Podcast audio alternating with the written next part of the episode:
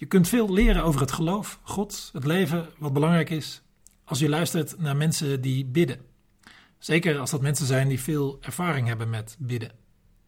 Want zulke biddende mensen kunnen je laten zien wie God is en hoe God met hen omgaat.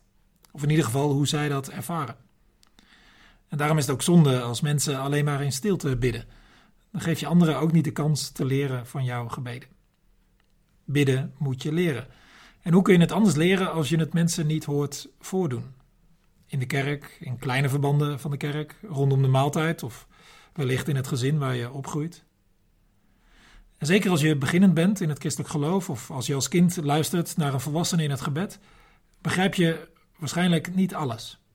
Maar van wat je begrijpt kun je veel leren. Welkom bij de Noorderlicht Rotterdam podcast. Een serie gesprekken over geloof en psalmverdiepingen, waarmee je aan de slag kunt in je eigen leven. Zo werken de psalmen ook. Die leren ons bidden. Als je de psalmen leest, dan luister je als het ware naar een ervaren bidder. Wij begrijpen misschien niet alles van hun gebeden, maar we kunnen er wel het nodige van leren. Dat geldt in ieder geval van Psalm 24. Daar begrijpen we ook niet gelijk alles van. We missen wel wat context, of er een concrete gebeurtenis is die de aanleiding was voor dit gebed, of voor welke gelegenheid dit gebed misschien bedoeld was. We begrijpen niet alles. Zelfs geleerden hebben moeite om bijvoorbeeld van de drie delen van deze psalm een eenheid te maken. Maar ook al begrijpen we niet alles, toch kunnen we van de drie delen uit deze korte psalm ook tenminste drie dingen leren. Eerst lezen we maar Psalm 24. Van de Heer is de aarde en alles wat daar leeft, de wereld en wie haar bewonen. Hij heeft haar op de zeeën gegrondvest, op de stromen heeft hij haar verankerd. Wie mag de berg van de Heer bestijgen? Wie mag staan op zijn heilige plaats? Wie reine handen heeft en een zuiver hart, zich niet inlaat met leugens en niet bedrieglijk zweert. Zegen zal hij ontvangen van de Heer en recht verkrijgen van God zijn redder. Dat valt hun ten deel die u zoeken, die zich tot u wenden, het volk van Jacob. Hef, o poorten, uw hoofden omhoog, verhef u, al oude ingangen. De koning vol majesteit wil binnengaan. Wie is die koning vol majesteit? De Heer, machtig en heldhaftig. De Heer, heldhaftig in de strijd.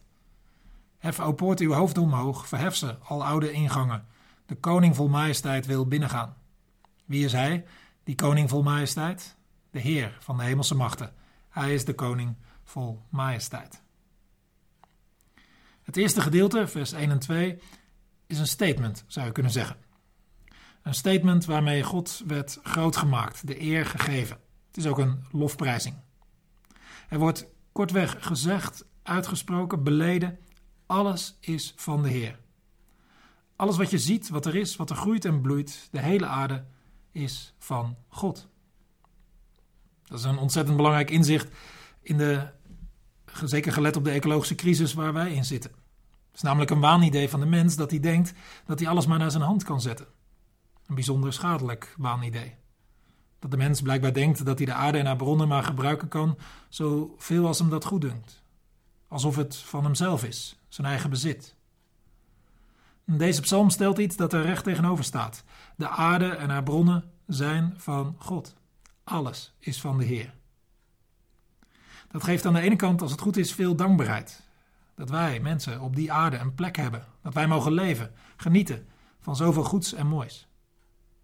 En aan de andere kant geeft het ook richting voor hoe wij met die aarde om dienen te gaan.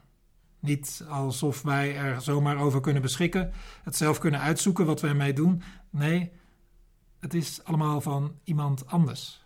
Het is van God. En dus zouden we ermee om moeten gaan zoals je omgaat met iets kostbaars dat je is toevertrouwd door iemand anders. Daar ga je als het goed is zorgvuldig mee om, voorzichtig, met respect. Als we die eerste regels van Psalm 24 vaker zouden bidden of vaker zouden zingen, dan zou ons dat goed doen. Het zou ons een besef geven van wie alles werkelijk is, van God. En we zouden dan zorgvuldiger, met meer respect omgaan met alles wat ons is toevertrouwd. Het tweede dat we van deze psalm kunnen leren is dat het in de omgang met God niet gaat om de juiste rituelen of het goede stappenplan volgen of de juiste procedures. Nee, zo komen we niet bij God. Zo maken we ons ook niet geschikt of passend voor God. Nee, zegt deze psalm, het, zit anders. Vers 4 die zegt dat degene die bij God mogen komen zijn wie reine handen heeft, een zuiver hart, zich niet inlaat met leugens en niet bedrieglijk zweert. Oftewel iemand die moreel gezien integer is, oprecht en eerlijk. Wordt trouwens voortdurend benadrukt in de Bijbel. Zeker ook de profeten zijn daar scherp op. Ware godsdienst bestaat niet uit allerlei vroom gedoe of zweverig gedoe of eindeloze rituelen of allerlei regeltjes houden. Ware godsdienst blijkt uit of je eerlijk en oprecht spreekt, handelt, bent. Dat je een goed hart hebt en daaruit voortvloeiende goede daden en woorden. Dat zoekt God. Dan ben je er klaar voor om naar God te gaan. De keerzijde is dan dus wel als je richting je medemensen onoprecht, onbetrouwbaar, oneerlijk bent. Denk dan niet dat je met wat vroomheden zo weer bij God kunt komen. Het derde wat we van deze psalm kunnen leren is dit. God is geen goedmoedige opa, geen tandeloze tijger, niet iemand die een beetje zen zit te zijn, die altijd maar een beetje zalvend optreedt. Nee, God is ook geen God die altijd maar hoog en verheven, ver en afstandelijk wegblijft. Nee. Uit het derde deel van de psalm blijkt dat God zich mengt in het krachtenveld van deze wereld. God gaat de strijd aan, want hij is een strijder, een heldhaftige ook nog. Eentje die de strijd aangaat met kwade krachten en machten. En wint. Zo komt God naar ons mensen toe, als een bevrijder, een held, iemand die de slag voor je wint. In de christelijke traditie is bij dit derde deel ook vaak gedacht aan Jezus en dan specifiek aan Hemelvaartsdag. De hemelvaart van Jezus wordt dan gezien als de afsluiting van de strijd van Jezus. Hij is duidelijk de overwinnaar geworden.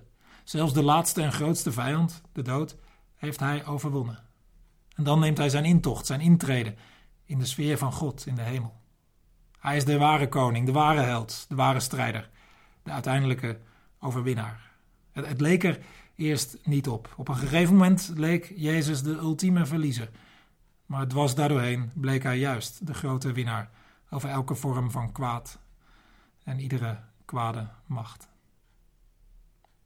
Als we zo luisteren naar deze ervaren bidder van Psalm 24, dan steken we daar iets van op.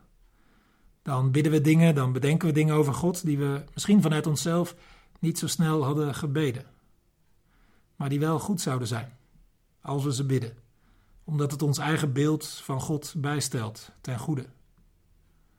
En als we Psalm 24 ons eigen maken, gaan we vast vaker ook in onze persoonlijke gebeden zeggen: Alles is van de Heer.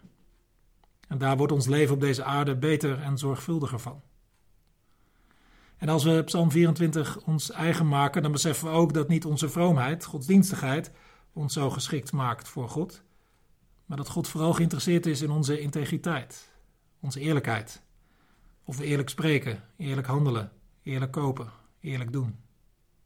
En daar wordt ons leven ook beter van, als we dat door gaan krijgen. En in de derde plaats, als we Psalm 24 ons eigen maken, dan beseffen we dat God, zeker ook in Jezus Christus, een winnaar is. Iemand die de slag voor ons gewonnen heeft. Iemand waar we niet te vergeefs op hopen. En ook dat geloof, ook daar wordt ons leven beter van. Bedankt dat je luisterde naar de Noorderlicht Rotterdam podcast. We hopen dat je er iets aan had. Je kunt alle afleveringen beluisteren via Spotify, Apple Podcasts, Google Podcasts en natuurlijk via www.noorderlichtrotterdam.nl. Heb je een verzoek voor een onderwerp of heb je een idee voor een gast in de podcast? Stuur dan een mailtje naar podcast.noorderlichtrotterdam.nl of vertel het ons via Twitter. En misschien kun je ook een kijkje nemen op ons YouTube-kanaal. Tot de volgende keer.